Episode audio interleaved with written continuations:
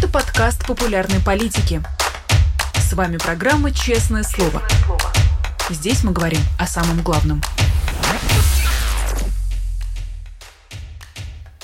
17 часов московское время. Всем здравствуйте. Вы смотрите YouTube канал «Популярная политика», программу «Честное слово». Меня зовут Нина Русибашвили. Я рада приветствовать всех, кто пришел к нам на наш прямой эфир. Не забудьте, пожалуйста, поставить лайк и подписаться на канал, если вы этого не сделали. И обязательно подписаться на телеграм-канал нашего гостя, политического аналитика, политтехнолога и политолога Аббаса Галямова. Аббас, добрый день. Здравствуйте. Предлагаю начать с новостей наполовину экономических, наполовину политических. Э, э, в, семье Кадырова теперь станет чуть больше денег его племяннику. Были переданы э, акции такой приватизированной, национализированной компании «Данон». И это очень странно, учитывая, что Ахмад даже до Ростова не доехал, когда было надо. С чего такая щедрость? Но у Путина просто не остается других э, вариантов, э, кроме как э, делиться нажитыми богатствами с, со своими нукерами. То есть, конечно, по уму ему бы хотелось, так сказать, грозно сдвинуть брови, цикнуть, да, чтобы они там все извинялись бы, каялись бы, представили бы доказательства того, что вот в следующий раз они, они, они как надо выступят, не просто в ТикТоке, а на деле, так сказать, его защитят. Вот. Но возможности таких у него нет, и ему остается только покупать их лояльность, давать им все больше и больше, в надежде на то, что когда придет время, может быть, вот в следующий раз они э, все-таки поведут себя по-другому. Вот э, сейчас они э, потерялись, не доехали до Ростова, э, потому что ну, значит, э, ну, то есть, когда вот они нужны были реально, да, вот исчезли вдруг. Э, это, это все было связано с тем, что он им мало давал, вот у него такая надежда, а вот сейчас я им дам много, значит, Данон, например, отдам, помимо прочего. И, и тогда они изменят свое отношение, значит, и начнут усердно, вот, э, так сказать, меня защищать. Да. Ну, ну, то есть это вот надежда юноши питает, что называется, да, вот э, ты уже э, гарантии не имеешь, ну просто вот хочешь, веришь в то, что тебе хочется э, верить. То есть, знаете, Путин, вот, вот принципиально изменение его э, позиции произошло. Если раньше он воспринимался в качестве такого, знаете, бандита, который у барыги э, может э, отобрать в любой момент все, что угодно. Ну, то есть он был знаете, такой норман, такой викинг, который приплывает, значит, э, грабит, обкладывает данью, да, всех этих вот купцов, значит, э, жирных, трясущихся от страха, но ведет себя, в общем, как настоящий такой э, воин в значит, исторической традиции или там бандюган такой четкий пацан значит в нашей на нынешней российской уголовной питерской традиции, э, значит, то теперь он сам превратился вдруг в какой-то момент, знаете, такого барыгу. То есть он сидит на мешках с, с золотом, э, значит, как царь Кощей над златом чахнет. А, вот. а такие четкие пацаны типа Кадырова, его дербанят со всех сторон. А, вот. Но и это очень э, такое очень, очень важное изменение статуса с точки зрения вот этих э, силовых структур, потому что а, у них менталитет такой именно менталитет э, викинга. Они все презирают этих э, барыг, этих коммерсов. Помните, даже сам Путин а, это было значит, в 2020 году, во время ковида, он там давал серию а, интервью в РИА новостям, а, значит, развлекал народ, который на карантине сидел. И вот э, в числе прочего там был э, момент, когда долго и всерьез обсуждали бизнес, и он там прямо, ничтоже сомнявшийся, в общем, а, сказал, что да, коммерсанты все они в конце концов торгаши, а, в советское время мы к ним так и относились. Ну, а журналист, когда уточняет, что, дескать, как же так, он говорит, да, что, я тоже, типа, из Советского Союза, у меня тоже такое отношение. Ну, то есть вот он проговорился. Вот, но он, он выдал его а, за советское отношение, оно, вот, в, оно, в максим... оно действительно было свойственно, конечно, советским гражданам в целом, но из всех советских граждан вот, э, оно в, перекочевало в ряды силовых структур постсоветской России а, в максимальной степени. То есть там вот э, бизнес — это коровы дойная, да, вот ее презирают и дуют. Ну вот как корове же хозяин относится, он, может, даже и любит, но, в общем-то, он свысока к ней относится, с презрением, он тупая скотина, в общем-то, да. А, с которого ну только молоко, что да, ну или мясо. А, значит, и вот Путин, вот его, его статус меняется, да, он, он пытается вот уже он силу применить по отношению к силовикам своим не может, наказать не может, как это раньше было бы.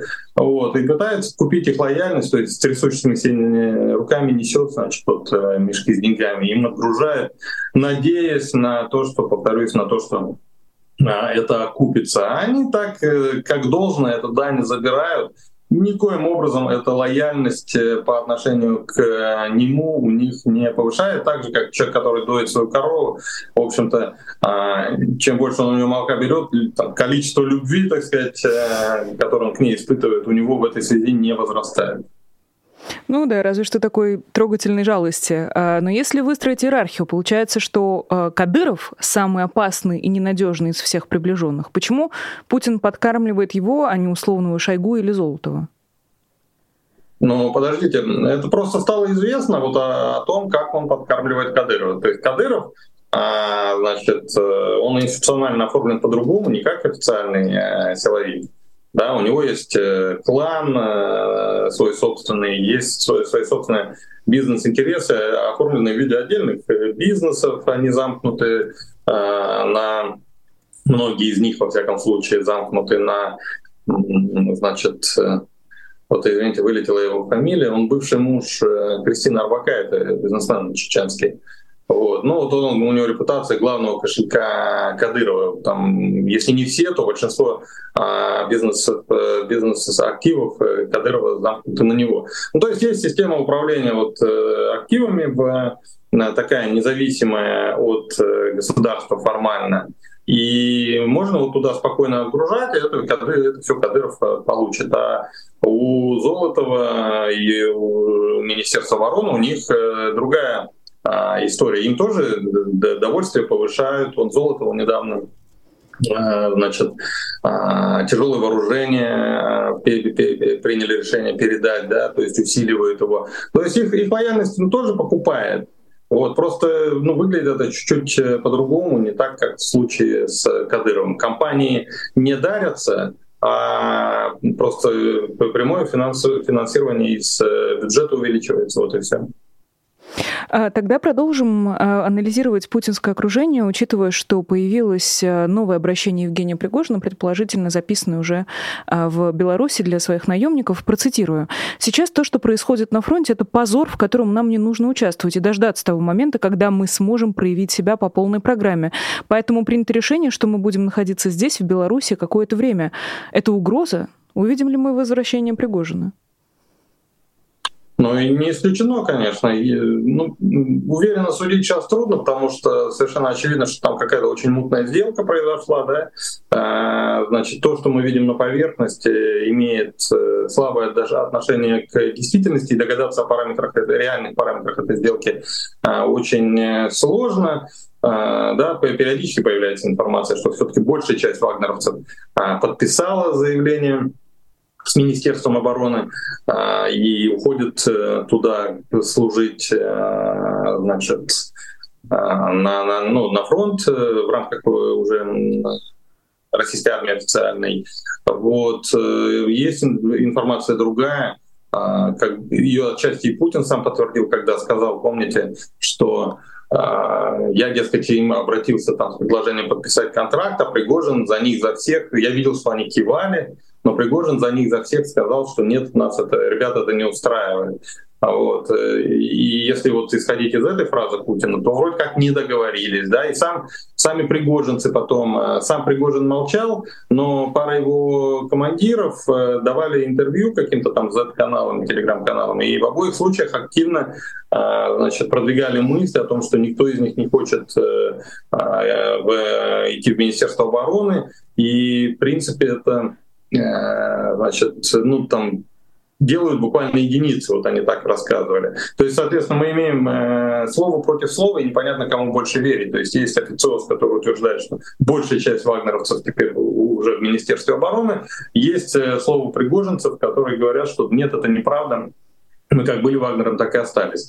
А, вот. Ну, в общем, я почему об этом говорю? Потому что ну, все на самом деле зависит. Это же не, не, не столько политика, сколько военная составляющая тут имеет значение. Если у Пригожина сохранится Вагнер как э, сила, как единица э, вооруженная, ну тогда, конечно, все может быть. То есть видим опять из нового его комментария, мы видим, что он не сильно лояльным стал да, по отношению к, властям. Если все-таки соответствует действительности информация, что Вагнер а, значит, расформировался и ушел туда вот к Министерству обороны, и у Пригожина, соответственно, нового Вагнера нет, ну тогда про Пригожина можно будет а, забыть. Да? Более, более конкретно сейчас ничего сказать не могу. А, давайте тогда а, продолжим разматывать эту цепочку. А, много про, в тех же самых Z-каналах, которые вы вспомнили, пишут про разные таинственные отставки или там какие-то изменения, перестановки среди российских генералов. И вы в своем телеграм-канале пишете, похоже, что напуганный Пригожинским мятежом Путин выдал Шойгу мандаты на зачистку армии от всех, кого тот сочтет потенциально нелояльными. Есть ли у системы Путина вот тот самый запас, чтобы все эти перестановки проскочить, э, не получив э, никакого ущерба. Может ли Путин взять на себя такую ответственность и продолжить эм, раздражать генералов, которые, ну, по факту продолжают за него сражаться? Мы всегда узнаем только задним числом о том, был у него такой запас или нет. Если проскочит и марш справедливости 2 не повторится, и массового бегства там э, на фронте не случится, массового выхода из подчинения или массового дезертирства, а, ну, то есть фронт не рухнет, ну, значит, был запас. А если все это случится, то значит э, не было запаса. К сожалению, внешних индикаторов, ну для вот внешнего наблюдателя понять, что там в армии происходит, ну, очень сложно. Мы по только каким-то очень косвенным признакам а, можем а, судить э, о настроениях тамошних. Да, есть э, информация, что широко распространены значит, теперь вот после того, как Вагнер оттуда ушел, настроения такие, а что это Вагнер ушел, а мы тут сидим. То есть мы тоже хотим, как Вагнер. Вот. И если это действительно так, вполне можно предположить, что это действительно так. Ну, то есть точно такие настроения есть. Вопрос в том, насколько они уже массовый характер приобрели. Вот. Если такие настроения стали массовыми, то, безусловно, получается, что большая часть людей думает вот э, в том направлении повторения того поступка, который совершил Пригожин. Ведь совершенно очевидно, как Пригожин добился. То есть, э, когда армейцы задаются вопросом, а чем мы хуже Вагнера? Ответ на поверхности. Ну, пока вы не пошли на Ростов хотя бы, или уж на Москву, ну да, вы хуже.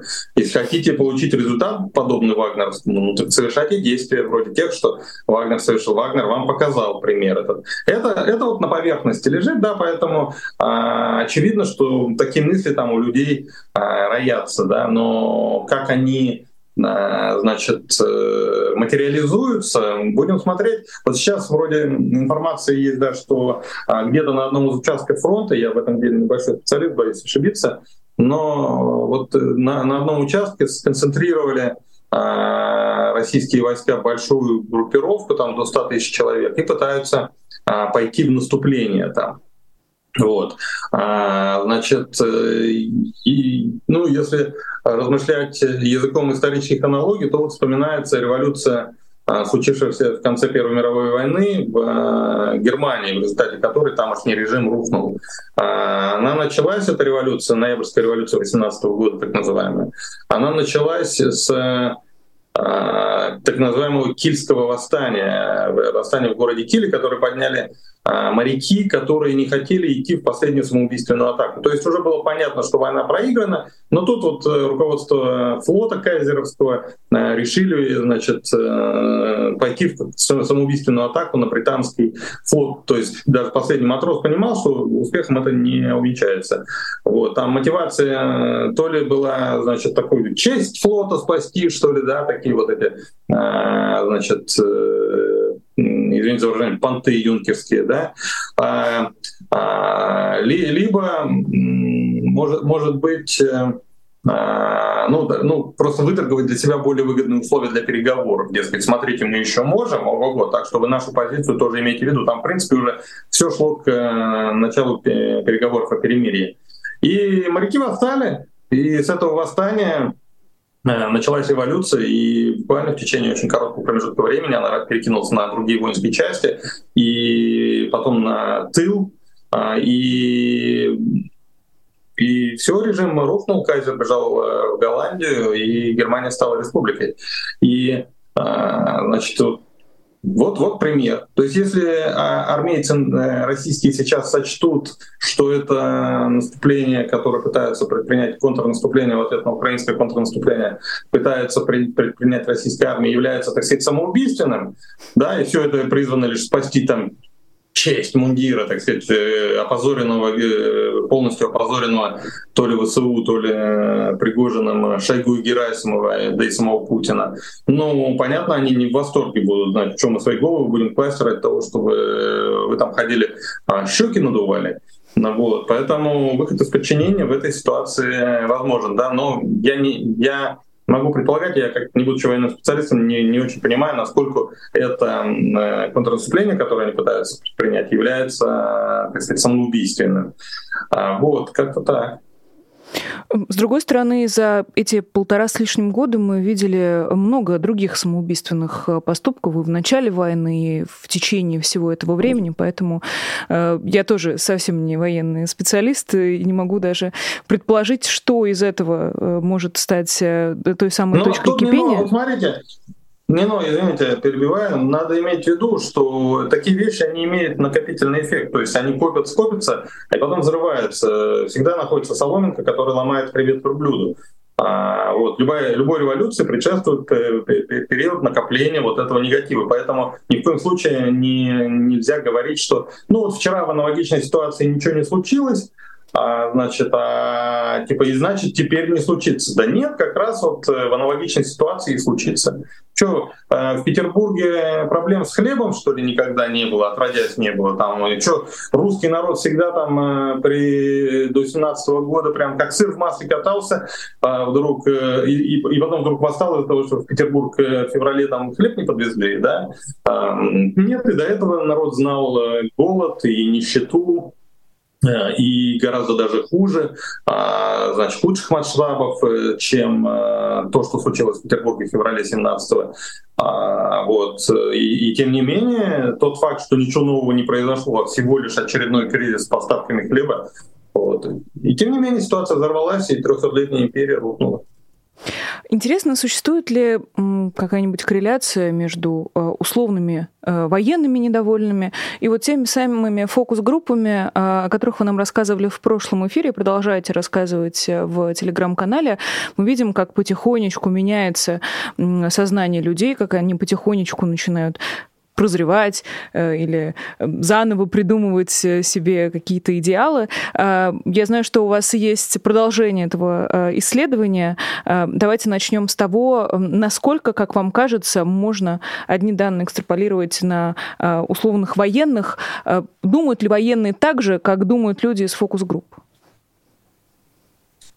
Эм, да, армия это часть общества, поэтому там больше дисциплины, больше иерархии, больше запуганности, э, больше, так сказать, атомизация. Вот, э, поэтому многие процессы идут э, медленнее, но в целом направление движения тоже то же самое, что и в обществе в целом. Вот. А там, а в целом в обществе идут очевидные процессы эрозии. Общество просто замерить легче, да, вот в армии фокус-группу не проведешь, вот, а в стране они проводятся, и исследователи делятся ими, значит, честь им и хвала. Я пока не могу назвать их имен, но когда придет время, я публично их поблагодарю, назову их имена, и, в общем, все увидите, что это в высшей степени достойные люди, то есть профессионалы а, высшей категории, а, значит, их каче- качеству их исследований точно а, можно а, верить. А, да, поступили новые данные буквально вчера, я даже не успел по этому поводу написать э, еще ничего. А, значит, они пошли вглубь. То есть если первые волны, о которых я рассказывал, это была Москва, потом плюс два а, города столичных, э, столицы крупных регионов, э, там в районе миллиона под миллион, то теперь пошли в еще одну региональную столицу менее чуть-чуть меньшего масштаба. Вот. И в один город, в один регион а, такой совсем провинции, там село в основном а, опрашивали. Вот. И, знаете, есть такая закономерность, ну прям дословно, вот про сельский район, прям дословно то, что мне автор написал. Намного больше агрессии в адрес власти. Путина не любят. Злятся, что люди поставлены в такие условия, что идут воевать за деньги. А, значит, э, назад в СССР не хотят. Чего хотят, не понимают. Претензии к Путину значит, в порядке убывания значимости у сельских жителей. Первая, первая претензия — пенсионная реформа, помнят. А, назначенцы, значит, из Москвы, которые в регион едут и дербанят регион. А, и, значит, третья претензия — непонятная суть войны, как они там формулируют. А, вот. Мы привыкли к тому, напомню, это глубинка самая вообще, вот глубинка-глубинка. И, значит, и вот глубинка намного больше агрессии в адрес властей. Да, мы привыкли, что глубинка лояльная, а центр фрондирует. А вот это исследование показывает инверсию прям таки. Москва тоже не, не очень лояльная, но она не очень оппозиционная. То есть видно, что люди там опасаются высказывать э, негатив э, в отношении э, власти. Э, областные центры в этом смысле, те, о которых я рассказывал в прошлый раз, они более оппозиционно на, настроены, но э, значит, э, настроены более оппозиционно, но, но оказалось, что не настолько оппозиционно, как вот совсем вот сельская глубинка. То есть, если раньше, вот прям раз как бы пирамида с, с головы на ноги повернулась, да, а, значит, э, можно обсуждать, почему это происходит. Я думаю, это знаете, с чем связано? С тем, что Москва просто больше боится репрессий, потому что там она же давно уже не является лояльной. И а, со времен Болотных, в принципе, так она вот и по-настоящему лояльна. Ну, был, был момент, да, по пару лет во время Крымского консенсуса, но эта лояльность тоже давно уже там в Москве рассыпалась. Крымская весна уже давно забыта. И э, вот это, они давно не лояльны, и поэтому у них вот сейчас нынешние репрессии, видимо, вызывают ощущение такое, что вот, ну вот у государства руки до нас добрались, сейчас оно нас тут будет карать. И они боятся. А глубинка, она еще сама недавно была лояльной, и она еще не очень э, даже боится э, в том смысле, что она, знаете, ну, считает, что мы в своем праве. То есть вы-то знаете, что мы были лояльны, мы вас любили, так сказать. А вы нас так подвели, так подставили, вы такие мерзавцы оказались. Да, и, и в этом смысле э, вот, э, ну, вот ну, вот это ощущение мы имеем право, имеем право вам все вот это высказать, потому что вы нас обманули. Вот есть такой элемент возмущения такого, знаете, а, в глубинке. И, может быть, именно оно толкает людей в протест. А, значит, в целом а, важно отметить, что значит, э, в основе нелояльности и тема войны лежит, но в целом похоже, что вот реальная причина — это просто падающий уровень жизни. Ну, то есть люди устали уже от нищеты, от а, выживания бесконечного. А, вот. Э, качество жизни постоянно снижается, несмотря на все эти бравурные рассказы значит, властей о том, как они там э, значит, э, взвесе, развесе у них там. И Э, и вот, это, вот, вот эта вещь наложилась э, на войну. Но более фундаментальная вещь, повторюсь, это вот в целом э, убогое провинциальное существование. Вот в этом смысле очень важно понимать, что ну, оппозиционность стала такой более, гораздо более глубокой, что ли. Раньше, можно сказать, она была такая поверхностная, ну, как Кремль там с, с, с насмешками во время Болотной, помните, говорил, бунт норковых шуб, так сказать.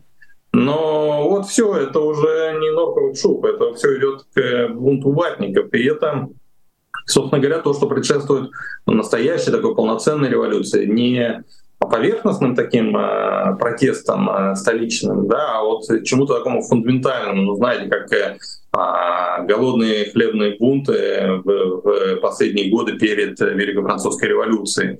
Да, не Париж фрондирующий, а именно, а именно глубинка или там восстание в э, российской, э, в Казахстане и э, значит, в Средней Азии, массовые восстания в 1916 году. То, что а, предшествовало столичной революции, так сказать. Вот.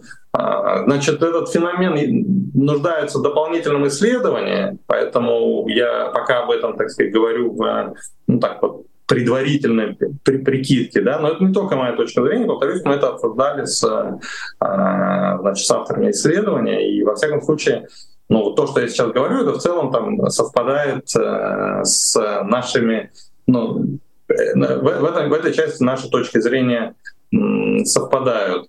А, вот. Если хотите получить удовольствие, могу просто фрагменты, цитаты там зачитать, что люди конкретно говорят по какому поводу. Ну, я лично и авторы этого исследования тоже, которые идеологически, так сказать, мне близки. Вот. Мы получили огромное удовольствие. Скажите, надо мне оно или нет? Конечно, или, нет, конечно, Аббас. Дальше. Давайте, э, как, как, как себя лишить этого удовольствия? Да, значит, э, как вы восприняли поход Пригожина в тот момент, когда он шел на Москву? С волнением давно ждала чего-то подобного. Следующий. Доигрались царьки войнушку, сами виноваты. Ну, я фрагменты зачитываю, наиболее такие яркие. Отнеслась с любопытством, к этому давно все шло, было интересно, чем закончится. Отнесся с одобрением, давно пора что-то менять. Хорошо воспринял, в армии творится беспредел, и с этим надо что-то делать, пусть даже силовыми методами. Значит, какие чувства испытывали, почему? Испытывала возбуждение, азарт. Мне хотелось, чтобы эта власть испугалась, поняла, что не все коту масленица, что на каждый лом найдется лом побольше. Почувствовала панику, испуг, злость. Паника и испуг из-за того, что может начаться гражданская война, а злость на власть, а злость на власть, что она довела ситуацию до этого. Были смешанные чувства, надежда на перемены и одновременно страх. Гражданской войны не хочется, но и сохранять эту пресловутую стабильность уже глупо. Знаете, такую странную тревогу почувствовала. С одной стороны, все это может плохо закончиться, а с другой стороны, это должно было произойти, и к такому, видимо, и я к такому, видимо, подсознательно была готова. Как если долго боишься войти в холодную воду, а потом вошел и надо уже окунуться. Нет смысла стоять и морозить ноги. Испытывал радость, удовлетворение. Они должны получить по заслугам. Во власти сплошное варье. Чувства были смешанные и скорее волнительные, так как никто не знал, чем это может все обернуться, но ясно было, что власть менять надо. Явно не чувствую гордости и патриотизма за свою страну, так как такая политика в стране меня не устраивает. Разочарование во всем. Испытывал радостную тревогу. Вроде было нехорошо, что все это делается вот так, но и хорошо, если уже не получается, но и хорошо, если уж не получается иначе. Власть показала свою низкую эффективность, значит, нужно принимать радикальные а, меры. В общем, э, как видите, ничего даже отдаленно напоминающего вот это сплочение, о котором рассказывает на, нам э, Путин с Песковым, значит, до бесконечности, и в целом там цифры рисует запредельные какие-то. Вот. Ничего отдаленно напоминающего нет. Специально вот вопрос так задан был, формулировка. Считаете ли вы, что удалось избежать большой беды, беды, потому что народ сплотился вокруг президента? Повторюсь, это опросы шли сразу после э, Пригожинского бунта. Э, значит, потому что народ сплотился вокруг президента. Нет, считаю, что победа Пригожина сдвинула бы с мертвой точки ситуацию.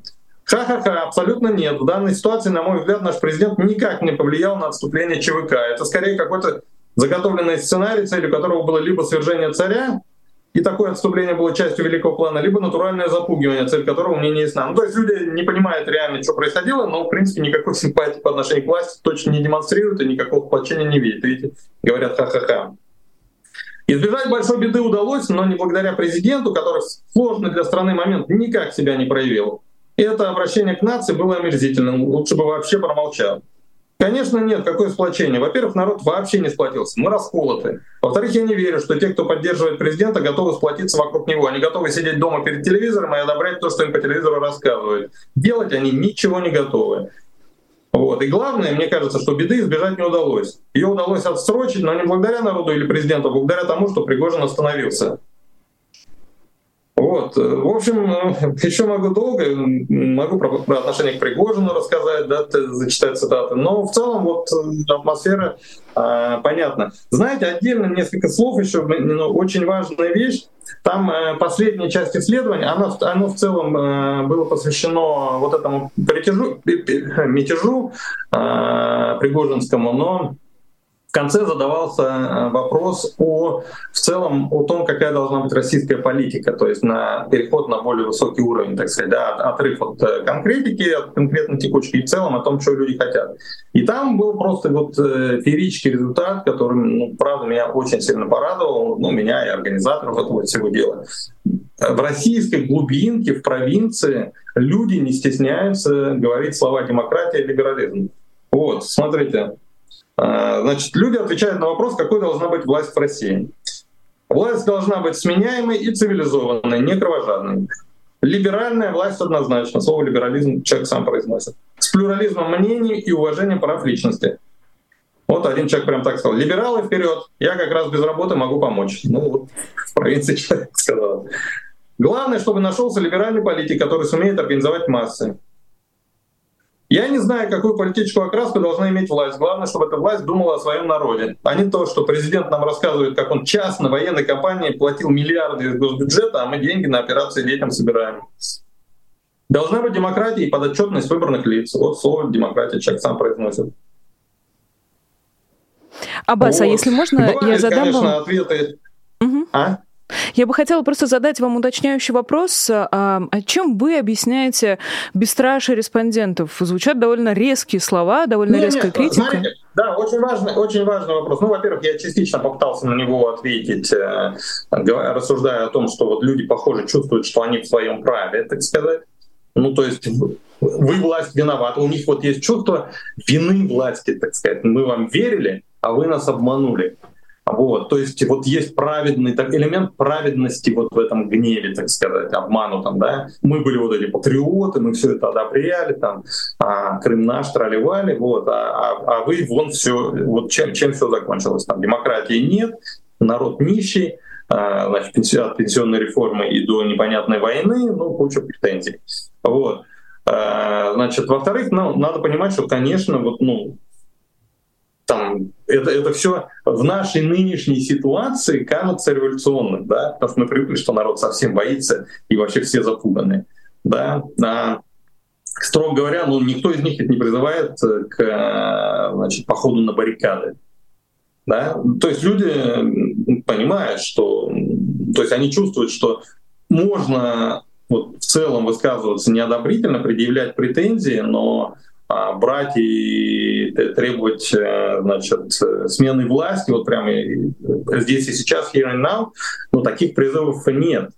И в любой другой нормальной демократической стране такие вот настроения, они бы ни в коем случае не свидетельствовали бы о значит, революционных настроениях. То есть вот я сейчас в Израиле нахожусь, уверяю вас, проведите сейчас фокус-группы здесь, настроения будут гораздо более революционными, чем э, вот это. Да? То есть это выглядит как революционность, только вот в искаженной э, путинской реальности. Но, строго говоря, это и является революционностью. Да? Когда ты вот всю поляну вытоптал, э, и все, и она такая вот прям ровная, как, знаете, как стол, да, то там любой прыщ уже заметен и издалека бросается прямо в глаза. Не гора, не, не Жамалунгма, но, но все равно заметен именно потому, что все, все ровно, э, так сказать, э, вытоптано. Вот. Ну и в целом страх проходит, потому что, э, значит, Э, репрессии же касаются такого жестко антивоенного лагеря только.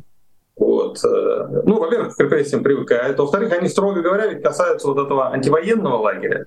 А, вот. А, а эти-то люди не являются изначально вот, либералами, изначально антивоенной публикой. Это они сейчас переходят на эти позиции только-только. Да? Но они репрессии в отношении самих себя как и как вчерашних этих патриотов, так сказать, они их не видели, ведь патриотов же никого не трогают. Ну вот прям свежая новость, буквально вчерашняя, что вроде как а, значит, протокол составили на Квачко о дискредитации армии. Опять же, э, за дискредитацию армии а, значит, кого-то на 10 лет сажали, да, Квачкову там протокол составили, ну то есть, может, штраф выпишут, административка, то, то тоже те еще репрессии, так сказать. А до этого и такого не было, да. Поэтому вот тот лагерь, можно сказать, э, в значительной степени а, не пуганный еще. Пуганы — это люди либеральных убеждений, так сказать. А это, повторюсь, это э, глубинка, которая вот если и становится либерально-демократической, ну, становится уже, видим, слава богу, но только-только-только.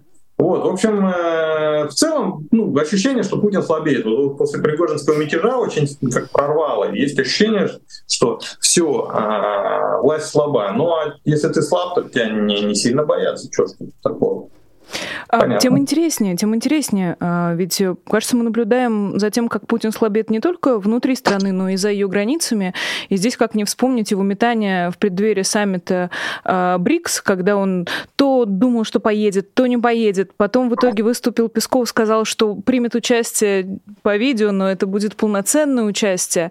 Как вам кажется, вот такие нелепые сюжеты, насколько смешнее Путин выглядит в глазах своих условных западных партнеров, партнеров, э, и как это может сказаться на отношении условного коллективного Запада к Владимиру Путину? Увеличивается ли вот эта рамка дозволенного по отношению к нему и э, его власти? Ну, конечно, все видят, что он слабеет. Э, слушайте, но не случайно ведь такие флюгеры, как Эрдоган, делают те развороты, которые они делают. Или вот Иран только что заявил, что он не признает территориальных значит, э, претензии Путина в Украине. Это украинская территория. А, вот, Иран. Не, не, не Америка, не Англия, не Франция.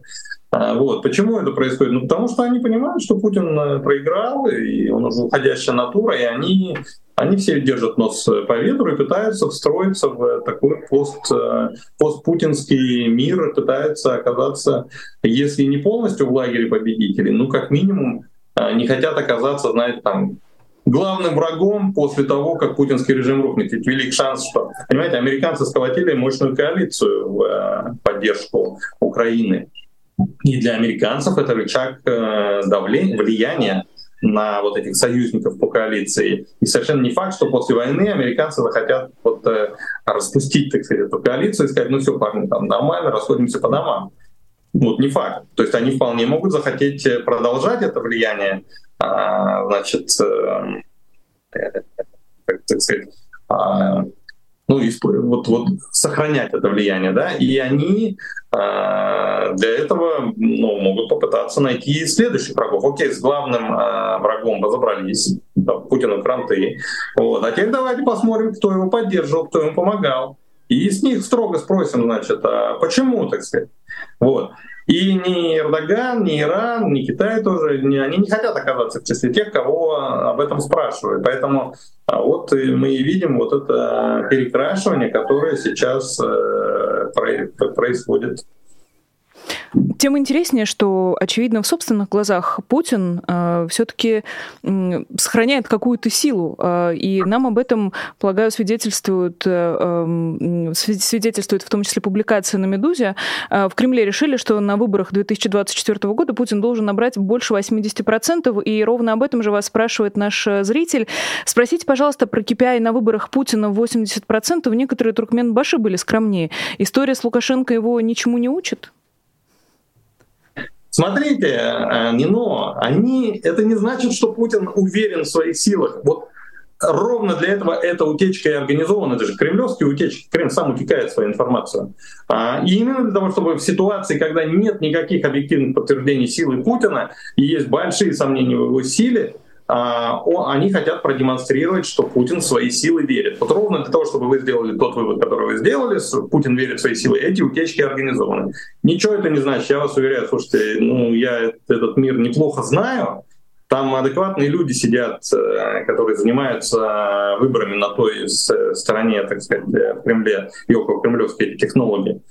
Ну, они прекрасно понимают, что нету там отродясь этих 80%, вот я вам фокус-группу читаю, какие там 80%. В реальности а, Путин сейчас, вот если прямо сейчас выборы провести, ну, остаточные там вот э, остатки былой популярности, так сказать, отсутствие альтернатив понятных, ну, все это привело бы к тому, что, ну, треть бы за него проголосовала. Ну, то есть эта речь не идет о половине даже. Какие 80? Это смешно. Вот. А, значит, если все будет идти так, как идет примерно, вот такой консервативный сценарий рассмотрим, то через полгода эта треть ужмется до четверти. Вот 25 уже максимум, на который он сможет рассчитывать. Все остальное надо будет э, дорисовывать. И эта рисовка огромных масштабов. Болотный будет отдыхать. Вот. Естественно, такие истории, они, они, они приводят к э, всплеску возмущения, который теоретически может выплеснуть, и, ну, вернее, точно выплеснуть в публичное пространство, а может быть и на улицу. И вот тут принципиально надо понимать одну разницу с тем, что раньше было. Раньше, когда, условно говоря, болотное случилось, там, или московский протест 2019 года, все элиты были, они не поддерживали протестующих. С точки зрения элит все было нормально. Что им шатать было ситуацию, да? Ну, нормально живем, перспективы отличные, здесь, здесь зарабатываем, на Западе тратим, скупаем там недвижимость, покупаем гражданство, там детей туда отправляем. Ну, вообще отлично. Там и, там и пенсию встретим, так сказать, да, вот сейчас здесь поработаешь еще пару лет, там а, еще несколько миллиардов освоим, и все, и, и, и отчали туда. И вот все вот так жили, прям вот, вот буквально все, там, любого патриота возьми, у, у жизненной стратегии была у всех вот такая. Вот. И все это рухнуло в одночасье благодаря Путину.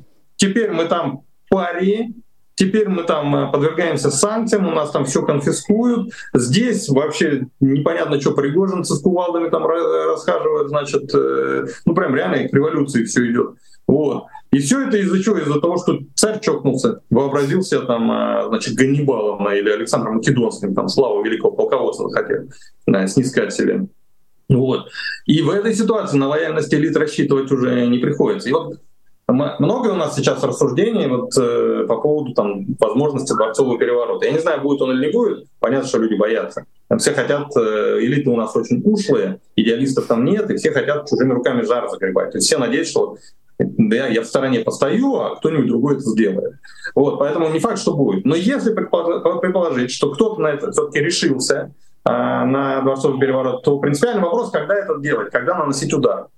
И скандал, связанный с фальсификацией выборов, это прямо или отказом в регистрации главному оппозиционному кандидату, будь это там, не знаю, Навальный, Гудков и так далее. Если оппозиция объединится и выдвинет единого кандидата, и власть ему откажет в регистрации, вот новый скандал, как во, во время, в 2019 году было во время выборов в Мосгордуму, да, напомню, два месяца столица на ушах стояла. И вот, э, и, и вот такие скандалы разворачиваются, и если кто-то из элит хочет э, организовать заговор или там военный переворот, например, да, то вот, пожалуйста, идеальный момент. В этот момент это все будет выглядеть не как мятеж, а как восстановление попранной справедливости. Владимир Владимирович, так ты выборы сфальсифицировал. Ты не президент уже. Извини, народ против. Да, и мы на сторону народа переходим. Вот, э, вот, пожалуйста, повод, элитный раскол де-факто есть, да, и он может оформиться де юре, так сказать, вот именно в привязке к э, выбранным э, скандалам. Или, например, предположим, сейчас военные на фронте сидят и, э, значит, в окопах смотрят, как на них там лязгая гусеницами леопарды едут. Вот, и, и судорожно там прокручивают в голове там аргументацию, а за, за что я тут погибать должен? Вот, за амбиции Шойгу, за, значит, финансовые аппетиты Ковальчуков э, с Роденбергами, Э, ведь э, Пригожин уже сказал публично, русский патриот не, не Навальный какой-нибудь там, да, не американский шпион, так сказать, враг Отечества. Русский патриот, э, который Бахмут брал, который свой патриотизм на деле доказывал. Он сказал, что э, значит, э, не собирались ни НАТО, ни э, Украина нападать ни на Донбасс, ни тем более на Россию. Вот его слова. Понимаете, и что в этой ситуации Рачок гибнуть, чтобы Шойгу тут, э, значит, э, маршальскую звезду себе на плечи повесил? И все вот сейчас смотрят в направлении Москвы. Вагнер показал, как это легко, оказывается. Ну, двое суток хода и все, несколько сбитых вертушек. То есть шансов а, значит, уцелеть здесь, Василия в окопе, против ВСУ меньше, чем если ты пойдешь туда. А туда, если ты пойдешь, в момент, когда народ, так сказать, бушует, протестует по поводу сфальсифицированных выборов, так ты ты, ну, ты войдешь в историю уже. Тут ты бесславно сгинешь на империалистической войне, да, там и, и прах твой там вот, э, значит, так и останется лежать там в полях Украины, в степях Украины бескрайних. А, а тут ты войдешь в историю, ты, ты революцию совершишь, ты поможешь тирана сбросить, э, диктатора, да, и, это, и поэтому выборы и связанные с этим скандалы, протесты тоже удобный повод э, для военного мятежа, ну, силового мятежа, давайте шире там и другие силовики могут поучаствовать.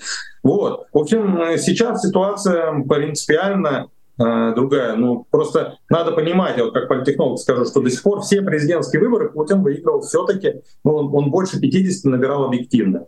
Даже в 2012 году, ну, под 50 у него все-таки вот э, объективно выходило. Рейтинг упал, э, значит, осенью, а, но начиная с, со второй половины января он начал уже расти, и, и, и поэтому к марту он подошел на, на подъеме, на, на, на взлете. Вот. А сейчас он на спаде, и впервые у него рейтинг сильно ниже 50. То есть у него всегда был, э, все, все повторюсь, избирательные кампании, он выиграл. То, понятно, много фальсифицировали, много накидывали. Да? Но все-таки ядро было. А сейчас все, ядро не, не ядро уже, а такое ядышко такое, знаете, там скоро уже под микроскопом надо будет рассматривать. Вот. Ну да, если исходить из прогноза Руслана Львиева о том, что в марте война еще будет продолжаться, то сюжет с президентскими выборами становится еще более закрученным. Спасибо вам огромное. Политолог, политтехнолог Абаз Галямов был гостем программы «Честное слово». Уверена, еще не раз встретимся на популярной политике, продолжим обсуждать э, все события, происходящие внутри России за ее пределами. Быстренько скажу про лайки, скажу про Patreon, про то, что вы можете поддержать нашу работу и вписать себя, свое имя, все, что пожелаете в эту бегущую строчку. Меня зовут Нина Русибашвили. Пожалуйста, посмотрите, подписаны ли вы, чтобы мы с вами не потерялись.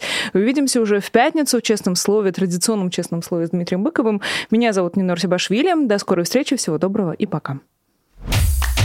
Вы слушали подкаст «Популярные политики». Мы выходим на Apple Podcast, Google Podcast, Spotify и SoundCloud. А еще подписывайтесь на наш канал в YouTube.